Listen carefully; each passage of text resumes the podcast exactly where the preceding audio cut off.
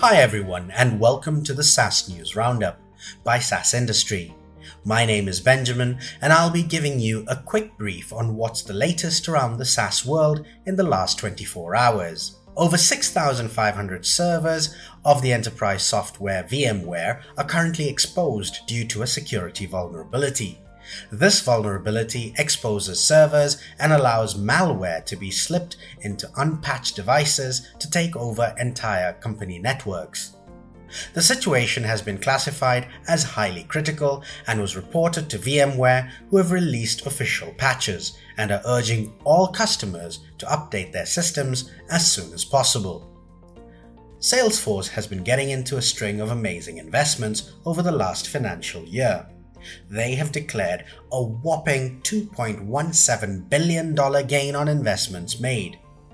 This is primarily due to investments in companies like Snowflake and nCino. Snowflake had an amazing Q4 where their revenue rose by over 100% raking in a total of $190 million. Tel Aviv based payroll and management cloud platform company Papaya Global raised its Series C funding round of over 100 million last week. This brings their valuation to over $1 billion. In total, Papaya has now raised 190 million from Series B and C since October last year. Papaya will use the new funding to meet the strong demand for its global workforce management platform, as well as reinforce its marketing leadership. It'll also invest into its product, engineering, and go to market teams.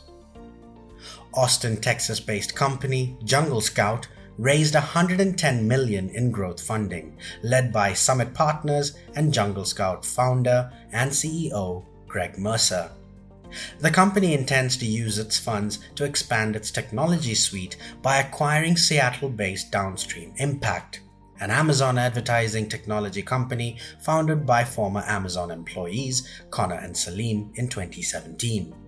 This acquisition is aimed at extending Jungle Scout's SaaS platform to support Walmart and continue to scale its capabilities in advertising and full scale e commerce brand management.